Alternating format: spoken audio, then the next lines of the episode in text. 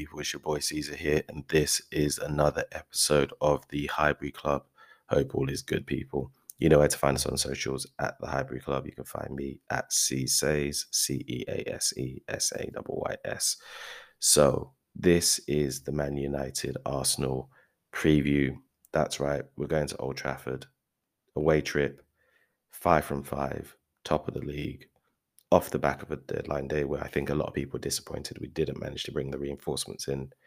So some of that sheen, some of that gloss, some of that good feeling, been you know a little bit, a little bit varnished, a little bit, you know, a little bit scratched, taken a bit of a battering. Um, seen a lot of sort of uh, online Arsenal fans losing it a little bit, and I just, I, I, I've just got to say, I get it, I do, but at the same time, we just need to chill. Injuries can derail your season at the best of times. If that happens, it's not because the players we have aren't good enough to do what we need to do. It's because the injuries derailed the season. And so I understand why people wanted more signings in um, to be able to counteract that. But you have to remember that once our players are back fit, we still have those extra players and no minutes for them. So you have to balance it, right? To achieve what you want, your squad has to stay fit. So if we don't get where we want to go, it's not necessarily because we didn't strengthen. It's just because we couldn't keep the players fit, and that's just what it is. So for me, I think you can't just keep signing players in the hope that you'll have enough cover if everybody gets injured. The idea is for people to not get injured. You know it will happen, and so you build in versatility in your squad to be able to cover, and that's what we've done. We just find ourselves in a very unique position where three of the players who could potentially cover one position are all injured at the exact same time. That doesn't happen often, but it's happened to us here. So we'll see where it goes. But realistically, silly season's over, transfer window's closed.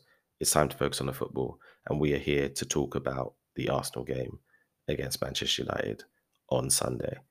Um, first thing to say is look, for a lot of people, this might be the first real test of the transfer window. Um, for me, I disagree. I think Palace was a strong side. You know, I think Fulham look like a good side. They don't look like the Fulham of old. Um, both presented unique challenges, and we handled both of them with no issues at all. Um, you know, Villa, again, tough game, but ultimately dominated them. So, for a lot of people, I understand why they're saying it. I mean, it's certainly the first test against a top six opponent. Um, and let's face it, over the years we've not money, we've not won many games at Old Trafford. So this is really going to be testing us probably at the worst point. Um, given some of the injuries we have, that's not how you want to be going into a, a game against United at Old Trafford, regardless of of the state United are in. Um, and it's funny because, of course, while we are five from five, you know, we have seen those injuries. They have been impacting maybe the fluidity of our game.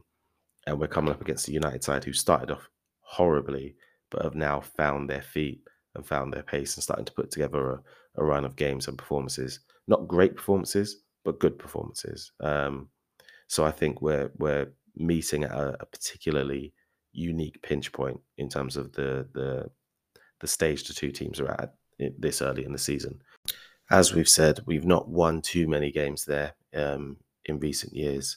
So realistically, we're heading to the Northwest for the first time this season, looking for six straight wins. First time we would have done that since 47 48. So a while. And let's face it, it's hard to put together a run of six, seven, eight straight wins unless you're the likes of a City or Liverpool and you're that much better than everybody else.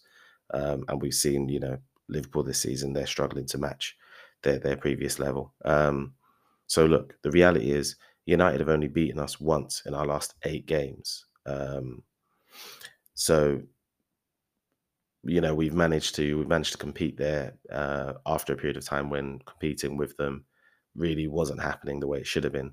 But that being said, despite the fact they've only managed to beat us once in the last eight games, we've struggled to beat them. We've only won once in our last 15 games to Old Trafford. So realistically, we are trying to overcome a very long period of time that have seen us with minimal success against United, particularly um, at their ground. That being said, that one win did come under Mikel, Mikel Arteta in 2020. Um, so you'll know he has that experience of doing it. and we know he'll be he'll be talking through this team and, and trying to bring them along that journey. But look, there are a lot of talking points in this game. There's a lot of really exciting matchups and partnerships and battles that we're going to see. So we'll we'll and it's usually and I say usually there's been a period of time, sort of recent years, particularly the Emery years, early Arteta years, where this game wasn't that interesting at all. Um, but in the grand scheme of things, it's been a massively interesting game. You know, we hate them, they hate us. The whole Fergie Wenger era made it even more competitive. So no doubt, it's it's it's going to have its moments. And now we see two sides under two young managers with different ideas of how to play the game, but both with very dynamic ideas about how to attack, how to defend, how to press. So this game should be far more interesting than um, than some of the ones we might have seen in recent years. But look, if we look at the United team, for example, Erik Ten Hag has come in. You know, he pretty much got out of Ajax as early as he could to kind of be at United over the summer and oversee the the rejuvenation of the squad that he's been trying to to bring into place. And look, he's brought Malacia and Martinez and Antony all from the Eredivisie, all of them quite unique and exciting players in their own way. Malacia, absolute just sprinter, super quick, super aggressive into challenges. We already know about uh, Martinez. Question marks about him at centre back, but he's built up a really good partnership with Varane so far. And of course, deadline day got the deal over the line. Antony. and we know he's just going to be a devastatingly tricky, skillful winger who's just going to put a lot of fullbacks on their bum. So we're gonna it's gonna be tricky to see what happens there. You know, they brought in Christian Eriksen on a free transfer, which looks like a shrewd bit of business because whatever you think of him, he's a classy player, great delivery, good ability to play in the ball. I wondered about him play, playing in a double pivot in central midfield rather than playing as a 10 but he slotted into the role nicely. And despite their bad start, I don't think he's been the problem. He's been one of the solutions really for them. Um, but don't forget, in terms of improving a squad, as we know all too well from our own experience, it's not just about the people that come in, it's about the people who leave. And United this season have got rid of the likes of Paul Pogba, Juan Mata, Matic, Cavani, Lingard, all of them released. So they are very much turning over their squad. And we'd had to do the same thing. And you saw how long it's taken us. The difference is look at the amount of money they've got to do it. Now, obviously, we've spent a lot of money over the years, but United can literally blow a hundred million on one player. It's it's it's a different league, really. So watch out for them and their rejuvenation. I said bad start to the season, but it looks like they're starting to string together performances. Um, and don't get me wrong, the bad start to the season was hilarious. You know, that defeat to Brighton. Brighton are a very good side, and Brighton will take points off a lot of good teams. Um, but that was genuinely hilarious. A great game for Danny Welbeck. So always great to see when Danny Welbeck goes back to Manchester United and terrorizes them. I still have those memories of, you know, that FA Cup quarter final. I think it was, you know, him uh, capitalizing on a mistake, slotting it past De Gea, and then celebrating. Beautiful. Love Welbeck.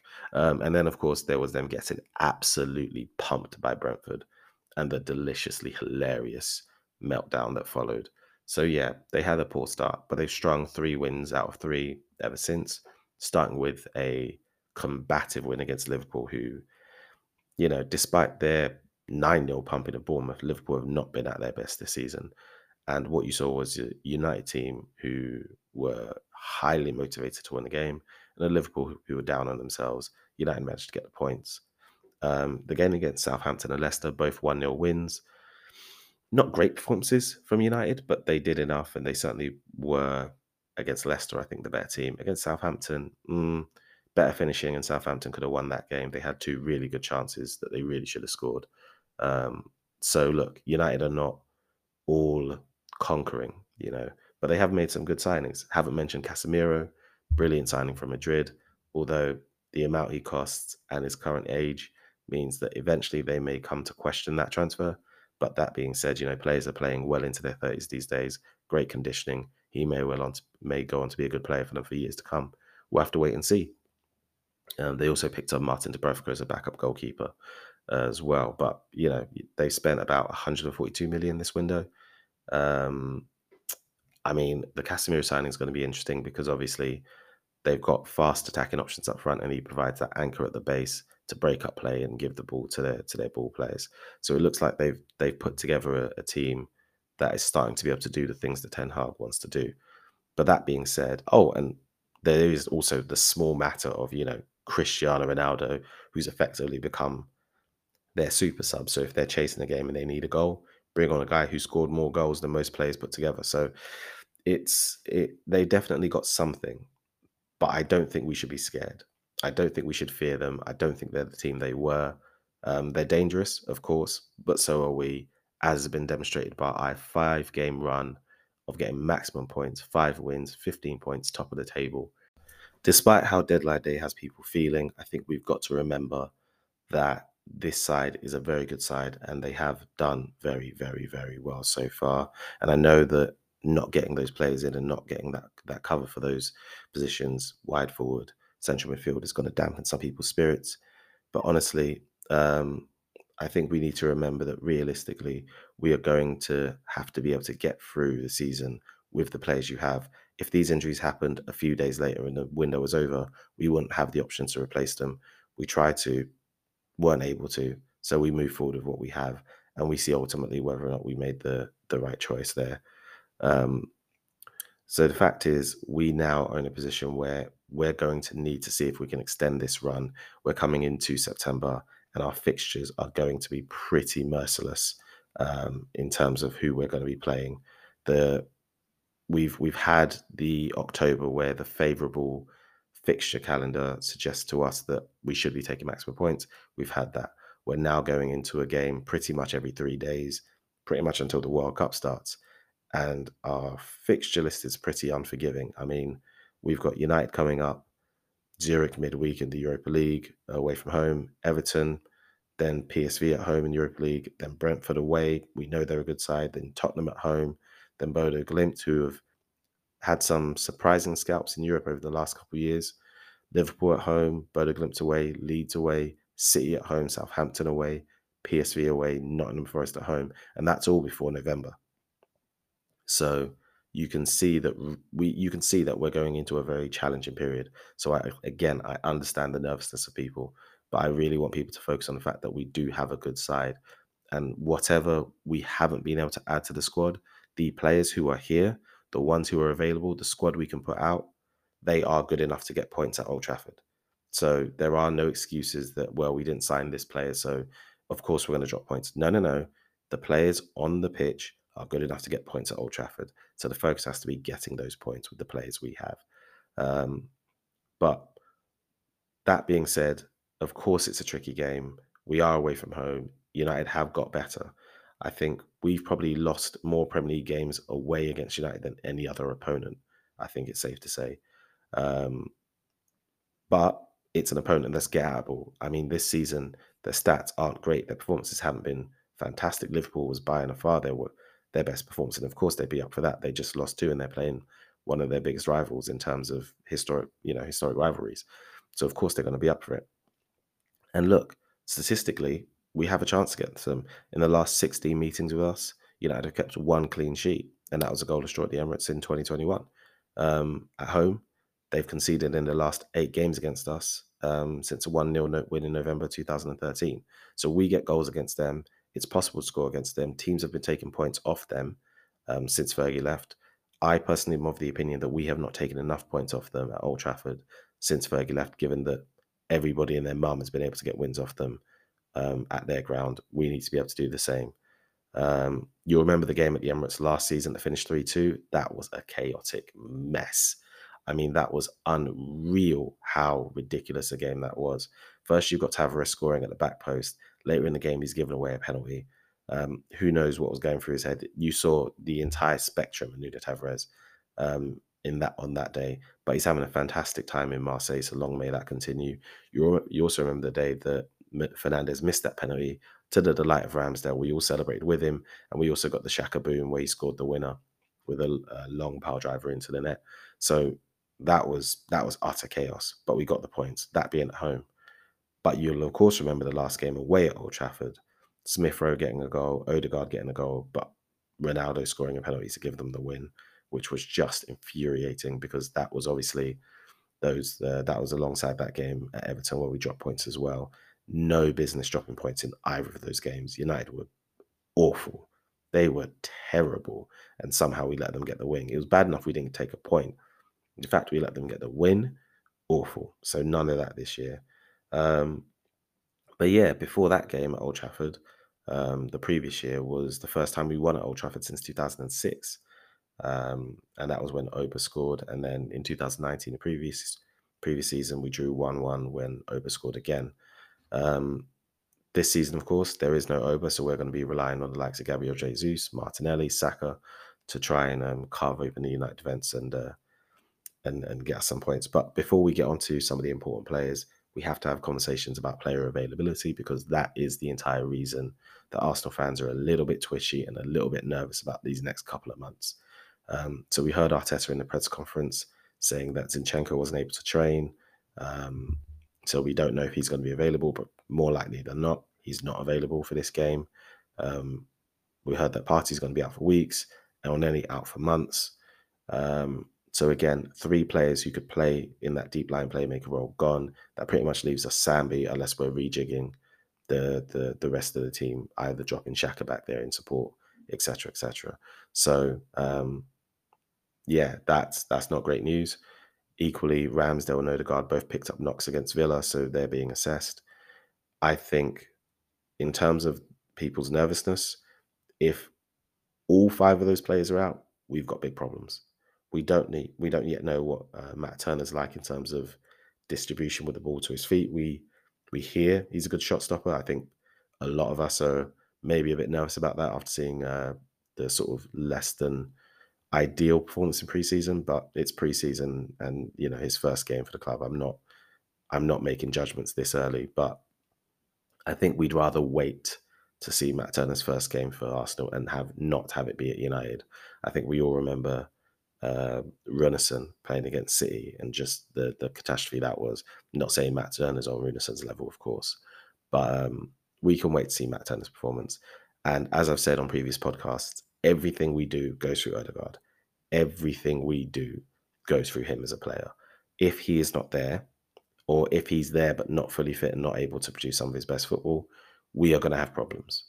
Um, he not only connects the midfield to the attack, he does it but while having the engine to be able to get up and down, he'll drop deep, pick up the ball, carry it forward, play people in, play in tight spaces, make passes other players can't make, um, assists, goals. He's doing it all at the moment. Genuine captain, fantastic. So without him, you're dropping Smith Rowe in, you're dropping Vieira in. It's hard to say what what that's going to look like.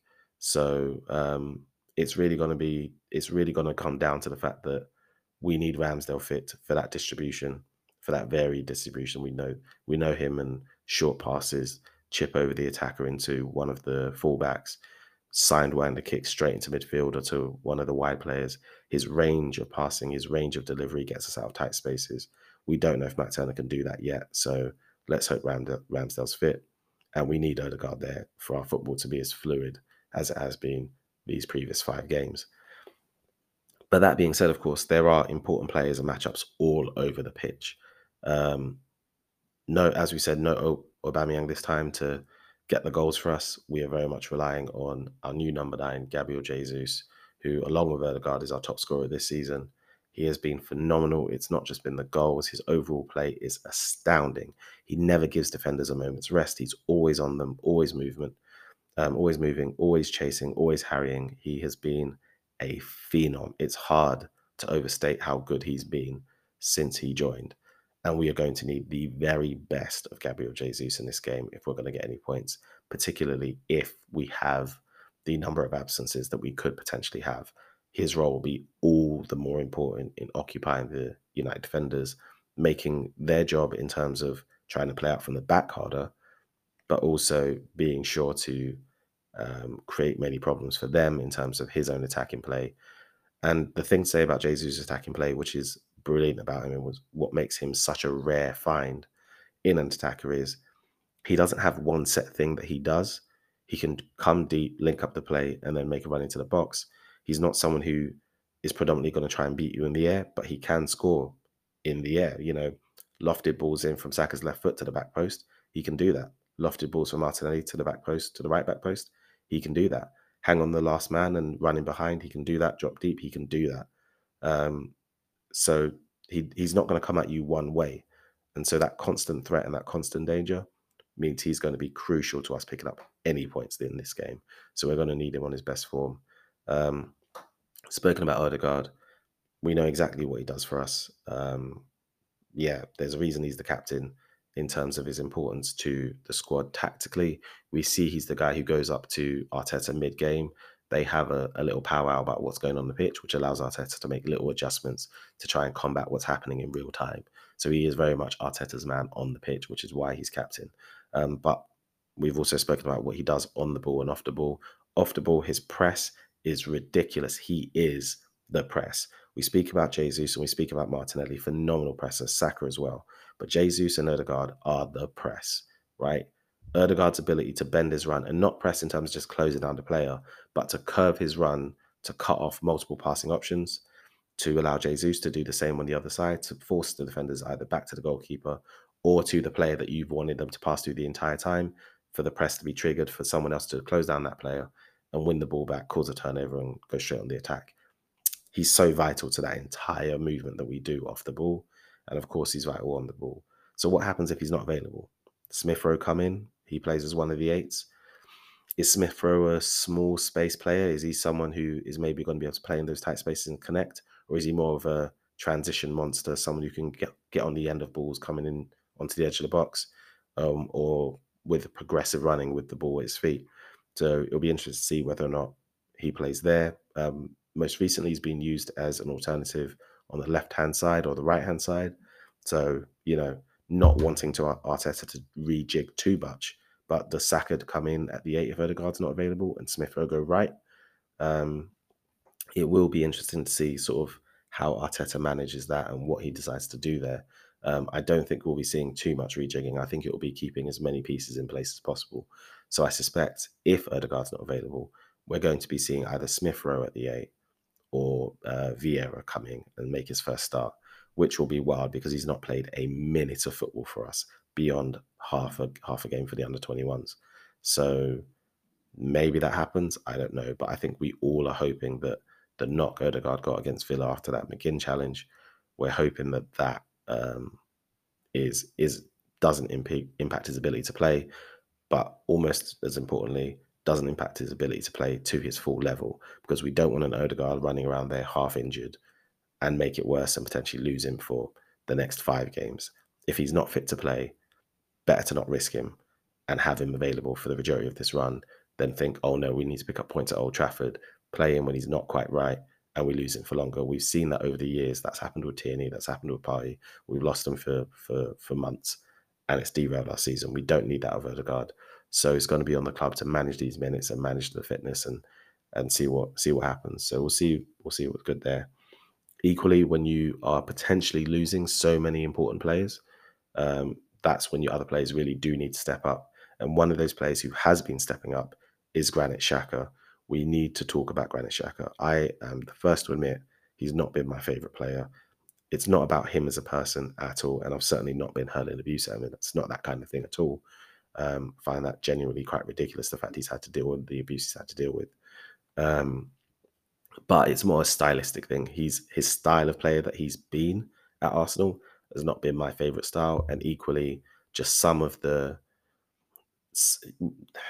the typical Granit Xhaka stuff that Granit Xhaka does is just infuriating at the best of times. Um, but this Granit Xhaka that we've seen for the last year, 18 months, this is a Granit Xhaka I can get behind. This is genuinely a top, top, top player. I mean, um, he already has as many league goals um, as he achieved in each of his last four seasons. Um, between his first season and last season, 0.7% of his touches in the Premier League were in the opposition box. This season, it's 5.2% already.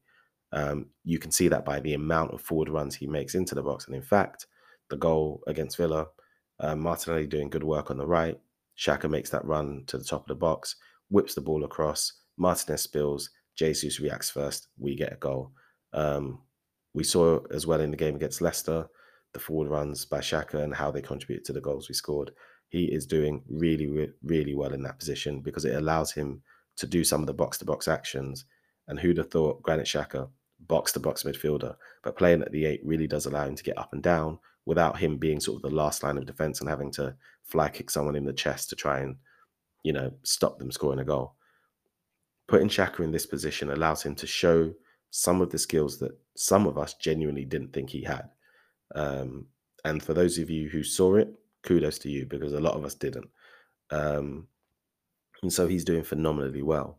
Now, with Sambi likely playing at the base in the absence of Elneny, you'd expect that similar to what happened with Villa, Xhaka will maybe get into the box a little bit less to offer Sambi a bit more support. So he's not on an island by himself in the six. So I think not necessarily that will be a double pivot per se, but we might just see Granit Xhaka drop into midfield a little bit more just to be able to kind of um, provide that support. So what that means for our ability to um, fully attack United and put them under attacking pressure, that'll be a game state thing, and that'll be for Xhaka to manage.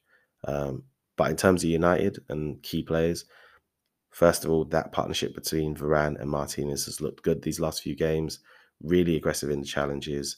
You know where they've needed to deep block, not a lot of space to play in, um, and where they've needed to go man on man, they've done what they needed to do. Um, so aggressiveness from, for example, Martinez in the challenges when he goes one on one, coupled with the refs sort of let it flow approach approach to games this season, has basically been a recipe for success in in the last couple games. So expect to see some tough challenges from the likes of Martinez and Malacia on the likes of uh, Jesus and Saka. So I'm fully expecting to see some tough challenges going on that go in on them that don't get punished by the ref. Um, and that's going to be frustrating, but that's in part what they're going to try and do. Um, of course, on the flanks for United, uh, Sancho is a massive threat. He's their top goal scorer, and they brought in Antony, who was registered in the time, so could feature. Uh, I suspect he's probably ready to go. And the two of them, while Antony predominantly featured on the right for Ajax, um, the two of them can play on either flank and they can switch flanks. So it's going to be a tough day for our fullbacks, and they're going to need to be on their A game when it comes to one on one defending. Um, ben White is going to really need to try and avoid diving into any tackles because they will leave him well on his ass if they try. Uh, if he tries that, and uh, that could be exploited, and he could be a meme within minutes. So I think it's going to be a really tough challenge for our fullbacks in terms of their their attacking. Um, Wiggins is going to be a tough day for our attackers trying to break down that defense, particularly in light of some of the aggress- aggressiveness of the challenges that will likely go unpunished by the refs because that's just the way it is this season and the way it has been when anyone uh, um, employs the uh, get physical with Arsenal because they don't like it up and tactics that we've seen over the decades where you know rough challenges go unpunished because people just think you know Arsenal players are soft. But I'm telling you, this this Arsenal team is not those Arsenal teams. We can mix it. We can go rough. Um, we just don't want to lose any more players to injury. So hopefully, we can uh, we can mix it in terms of the physical game that we might see from their defense, and uh, yeah, stay fit and get the points. Um, so look, like I said, United had a bad start, but they've won three, lost two, um, scored five goals against seven, and they're currently sat in fifth. Um, we've won five, lost none, scored 13, goals against four, sit, sat in first. They're get atable. And even their last couple of wins, they've won by one goal. They've not swept teams away. They've not looked like dominating them. It's been one goal wins. They've had decent performances, better against Leicester, you know, did really well against Liverpool, but they are by no means sweeping aside all comers in swashbuckling form. Us, on the other hand, despite some of the um, the losses of plays that we've had, we've done phenomenally well and we are playing some brilliant football. I don't think the injuries we have currently will stop the 11 players on the pitch being good enough to take points off them. What we have to do, though, is make sure that we don't end up in a position where we can see the goal first and we're chasing the game because the space we leave leaving behind, their wingers can exploit. Um, so we need to make sure that we keep compact, we compress them in the space, we press as appropriate, and we build up accurate passing, one touch play where we can, keep the ball moving, dislodge their organization, and get in and take our chances and try and be try and be clinical. And really, this is going to be very much a game of um, of matchups between the two sides in terms of uh, what we can expect from the different styles of play.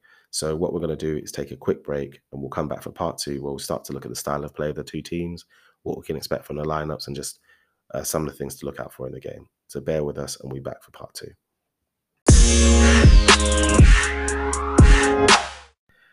Hello, people. It's your boy Caesar here, and this is part two of the Highbury Club looking ahead to the game against United on Sunday.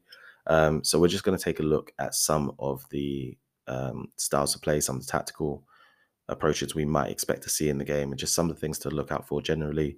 Touch on the starting lineup and just um, what I might be looking for myself personally when it comes to this game. So, in terms of United style of play, Ten Hag very much does like possession football. So, when it comes to being in possession, you know, it's either going to be sort of a 4 2 3 1, 4 3 3, depending on the game state.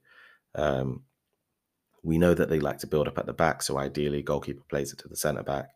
Um, they the midfield provide options for the outball, and you either go to the midfield via the fullback, or you go directly to the midfielder who's become available, bypass the press, and transition centrally. Um, alternatively, it could be a case where they try and mix up the ball in and around their defensive third, um, literally pop the ball over the top to the wide players and keep going. So it's very much a typical possession style. Try and basically transition through the thirds, maintain the ball, pass it around, dislodge the opposition's um, positioning, and then try and take advantage of the space. Um, I can expect that uh, that attempt is going to be made tricky by the way we press, but there's going to be a lot of I suppose there's going to be a lot of chess in terms of the move, the counter moves that each team makes. And I'll go into what I mean. What you might see, for example, is build up through the midfield, as I've said. So let's say it's Martinez who receives the ball. Um, he might try and play it to Varane, Varane back to Martinez. And you have McTominay and Eriksen, who are the central midfielders, right, in a double pivot. So one of them might drop closer to the centre back to give them options. And suddenly you've created a triangle Martinez, Eriksen, McTominay. So Martinez to Eriksen, Eriksen to McTominay. And because we would have pressed up on them, there'll be space in behind our midfield to then play through for Fernandes to run onto with the wingers to attack our our um, our defense. So they might try and play through them. But if our press is done well, that's going to cut off those spaces. They'll need to go back to the keeper more, which can mean they'll end up going long, um, and we can recover the ball and go back at them. So our press is going to be really, really on point in terms of cutting off the passes that we don't want to direct them to where we do want the pass to then close down that player and try and get the ball off them in that situation. Particularly as we know that De Gea is not great when it comes to the ball at his feet, which might mean more passes being played forward. But of course, you know, it's all going to come down to how much pressure we can put them under, in what way. They've got clever players who are able to play out. Um, they're not relying on, you know, Maguire and Lindelof anymore. Uh, Varane and Martinez are quickly forming a partnership where they're building an understanding of what to do in scenarios. They've got quick outballs as well, um, and of course, devastating pace up front. So it, it is going to be interesting to see how we can deal with that. And that's where I said when it comes to the press, having Odegaard fit is going to be vital to making sure the cohesive press we've built up in the last five games can be maintained. Um, out of possession for them, Rashford is one of their key pressers up front. So he decides who to press depending on the situation. So, for example, if we're playing out from the back and we give the ball to one of our defenders, whether it's Saliba or Gabriel, um, Rashford will go to the one with the ball, and then one of their wide wingers go to the other centre back, trying to cut off that pass. So suddenly, our players either going back to the keeper or going out to um, one of the fullbacks. Um, you'll see that Fernandes, for example, he'll push up to press on our pivot, which will likely to be Sambi on the day. So now you've got the two centre backs covered in terms of a press. You've got a winger covering another winger. You've got Fernandes. Um, so you've got a winger covering another fullback. You've got Fernandes covering the pivot, um, which mean that you've got one fullback to play the ball to, which is exactly where they want the ball to go. Um, and their other winger will make a sort of curved run to make that angle tight, to make that pass difficult. And that is um, how the United press often works under Ten Hag. Um, the option in that scenario, for example, is for the midfield when we have the ball and we're building up play is to drop into more of a two man pivot. So it would be, for example, for Xhaka to drop a bit deeper to provide support to Sambi. Because if you do that, that gives us the extra man to play out with when we're building from the centre backs. Um, equally, if Jesus drops into midfield, when that midfielder pushes forward, when this happens, um, the United centre midfielder would either have to track Jesus or track Xhaka. Um, and of course, if they were to leave Xhaka, that gives you the extra man to to play out from. If they decide to track Xhaka, that leaves Jesus to pick up the ball if we can play around the press, or for example, we pop it to uh, one of our one of our players to pop it over the top straight to Jesus, and we've got an out ball and we're gone. So that's one of the ways you can approach it. Both come with their own risks. Um, but if we stick with the tactics we've seen Arteta um, go with so far, we may effectively have that sort of 3 2 5 or 2 3 5 in build up from the centre backs um, with Saliba and Gabriel at the back. Um, it would make it harder for United to press um, in the way they want if we were to say, you know, like I said, drop in that extra player in that particular build up. So I'm not talking a double pivot in formational senses. I mean, in terms of build up in that specific scenario where it's coming from the centre backs. Um, but this is why in this game, for both sides, technical security is going to be crucial. The ability to keep the ball under pressure in midfield is going to be vital to how this game turns out. Um, United have devastatingly quick and tricky attackers Antony, Sancho, Rashford, who transitioning into open space, it's game over. It's absolute murder, and you do not want them to do that. So you don't want to be in a position where there is a turnover and they get the ball and they can transition into space. So being able to maintain the ball under pressure is going to be key. And vitally for ourselves, same thing for them. You know, they've got McTominay in their midfield. They've got Eriksen in their midfield. Eriksen, good technical player. McTominay, big physical lad. I really don't know what a McTominay is or what he does. I'm not even going to pretend I do. I have no idea how he starts for United week after week, but he clearly must give them something that every one of his coaches sees that the rest of us don't.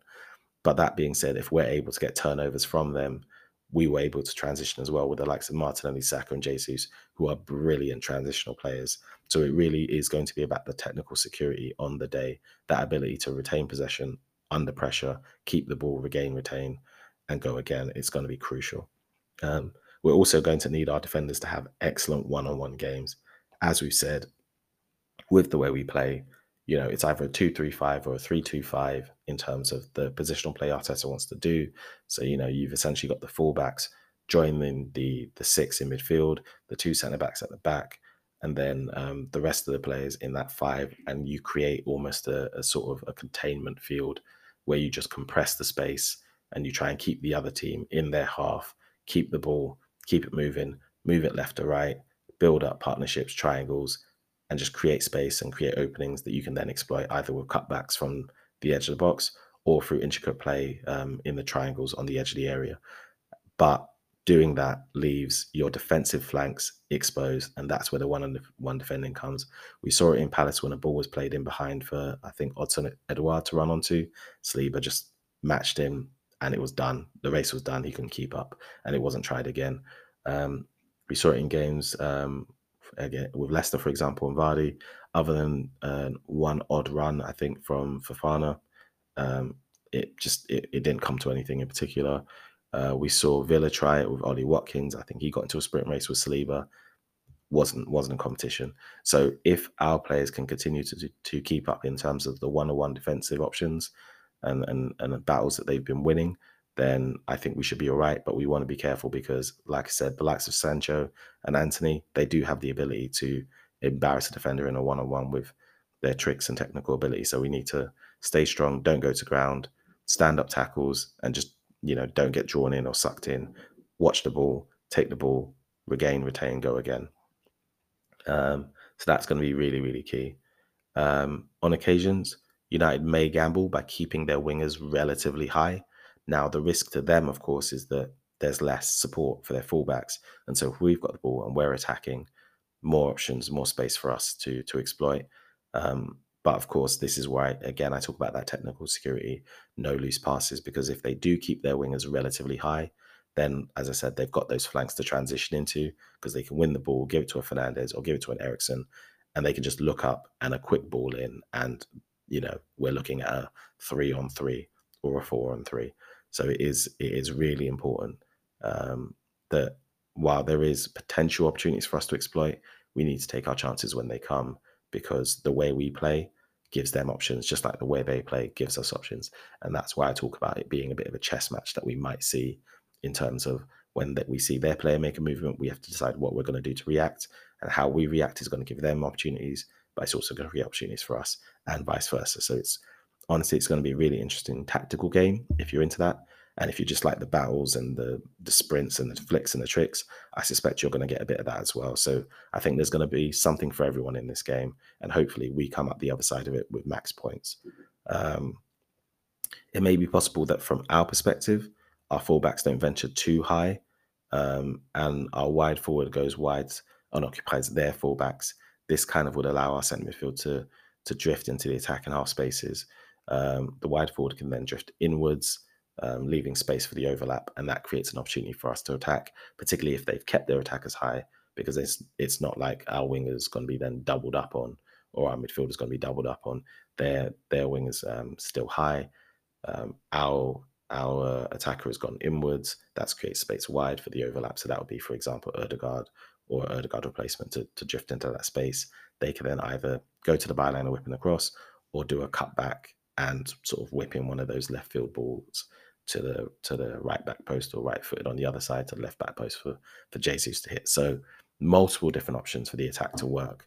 It'll just be interesting to see. From our perspective, out of possession, if we press, we often press with our front three, as I've explained. You know, um, eight's like an Odegaard providing that sort of shadow cover, um, and then that kind of allows for a situation where you can um, cut off the passing lanes, force them into a particular pass that you want, and attack. United, they do something similar where um, you might end up seeing a situation where you'll end up with a four on four. So they'll have their uh, striker plus their two wingers and their eight in Fernandes, essentially going man to man, ending up pressing the the back four um, for our perspective.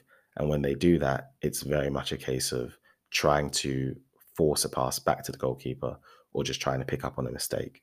Um, so we're going to need to make sure that again we create options, we keep moving. You know, someone like Sambi needs to constantly make himself available to to receive the passes because um, otherwise, again, if we don't get our positioning right, we don't get our tactics right, we don't constantly keep moving and constantly keep communicating, it could be a tough day. Um, so we'll see in terms of the tactics how it plays up. We'll see what each team does, and don't forget, tactics are all well and good. Everybody has a plan until they get punched in the face. Both of these teams have individual quality. So you can have all the tactics you want, you can all have all the ball you want, all the possession, all the pressing, but honestly, each team has players capable of doing something and creating something out of nothing. We saw Jesus goal against um, Leicester and how brilliant the creativity was. We saw some of the runs he's he's made, you know, particularly against Palace where that didn't come off. We've seen some of the individual brilliance that has led to goals. We also know that we're really, really, really good when it comes to set pieces. So I really want to hope that as much as Varane and Martinez have built up a good um, partnership in defence. I still think in their last couple of games, Martinez has not remotely been tested in the air anywhere near as much as he should. I would very much love us to put um, Big Gabby on Martinez and float some balls in from corners right onto his head and see how he competes. Because I'm sorry, Gabriel Magalhaes is one of the most dangerous attackers when it comes to defenders attacking the ball at set pieces. He's brilliant at it from in terms of his defensive counterparts in the league. So realistically, we need Gabby, Big Gabby, to be on Martinez um, to take advantage. It shouldn't be Saliba. Saliba isn't that dominant in the air despite his size. We need Gabriel Magalhaes on Martinez, dropping balls on his head, and let's see how he competes. No doubt about it. He's an aggressive defender. No doubt about it. Um, you know, he's not bad. He's certainly a good player. It's clear he's a good player. But equally, I think he's one of those players who's overly aggressive to compensate for his size against bigger players. And like I said, in this let it flow era that we're currently in, I think he's going to get away with a lot. But you put someone big enough on him, he's going to have to go OTT and he may end just giving away a foul. So we'll see how it goes. Um, for me, my predicted lineup, provided Ramsdale and Odegaard are fit. If not, it's a completely different ball game. But provided Ramsdale and Odegaard are fit, I very much see a case of Ramsdale, White, Saliba, Gabriel Tierney, Sambi, Xhaka, Odegaard, Saka, Martinelli, and Jesus. Um, that's that's pretty much how I see it. I don't see why it'd be any different. Um, obviously, if Ramsdale's not fit, then we know Matt Turner's coming in goal, and we'll just see how that goes.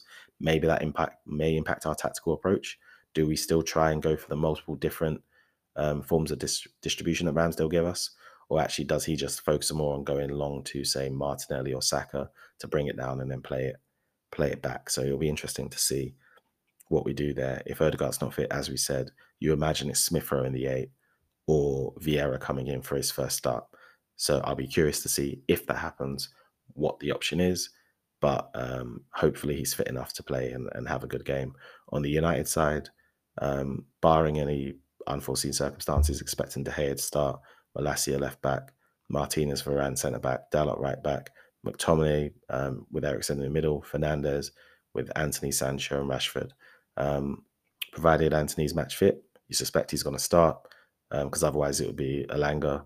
Um, and as has been the case in the last few games, pretty much expect Ronaldo to be on the bench and to come off the bench to bag them goals as and when they need it. So that's kind of what I'm thinking we're going to see from this game. In terms of me personally and what I'm expecting, or rather what I want to see from this game, um, obviously the win, duh. But if I drill into that a bit, what I mean is we've got past the stage of the sort of um, plucky upstarts. You know, we've got past the stage of United being this ever dominant team where Fergie gets Fergie time and he just dominates teams and wins, and that's what he does.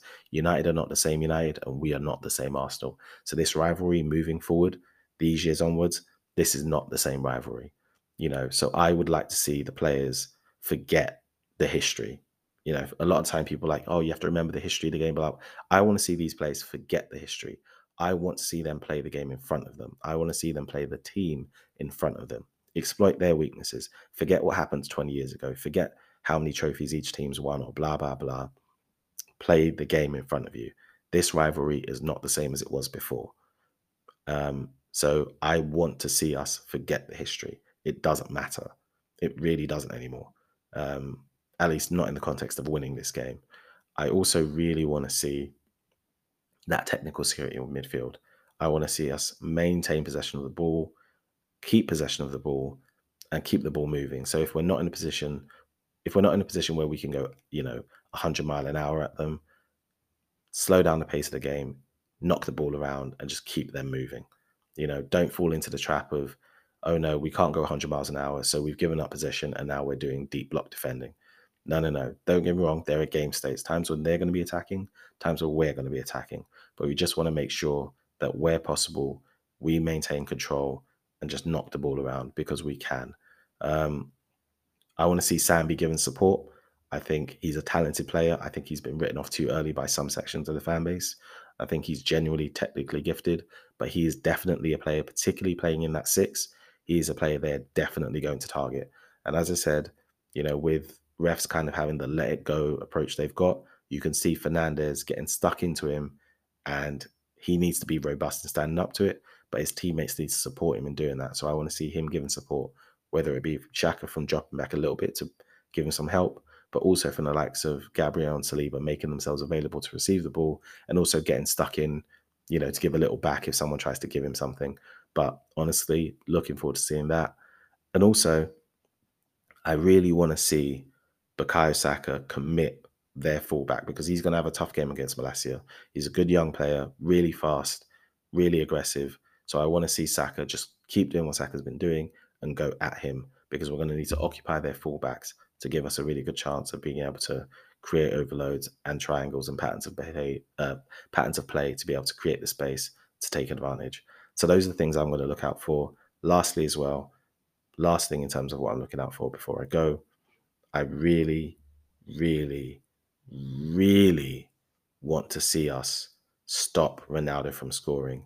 He scores against us every single this is a personal thing. He scores against us every single time we play them. It's absolute nonsense. We need to stop that guy from scoring when he comes off the bench. I want the game won. I want to shut it down and I want him basically not able to do anything. So realistically, I want us to have won the game before they bring him on so that we can shut the game down and see it out. And for once that man doesn't score against us, we take the points from Old Trafford and we get the hell out of there so we can look ahead to Zurich and maybe get some rotation in, get some other players some min- some minutes um, and see what happens. And do look out for the substitutes actually because if we do a heavy rotation for Zurich in the Europa League, um, which we may have to do, there will be a lot of players who would step into that game having not played a minute of football since pre-season.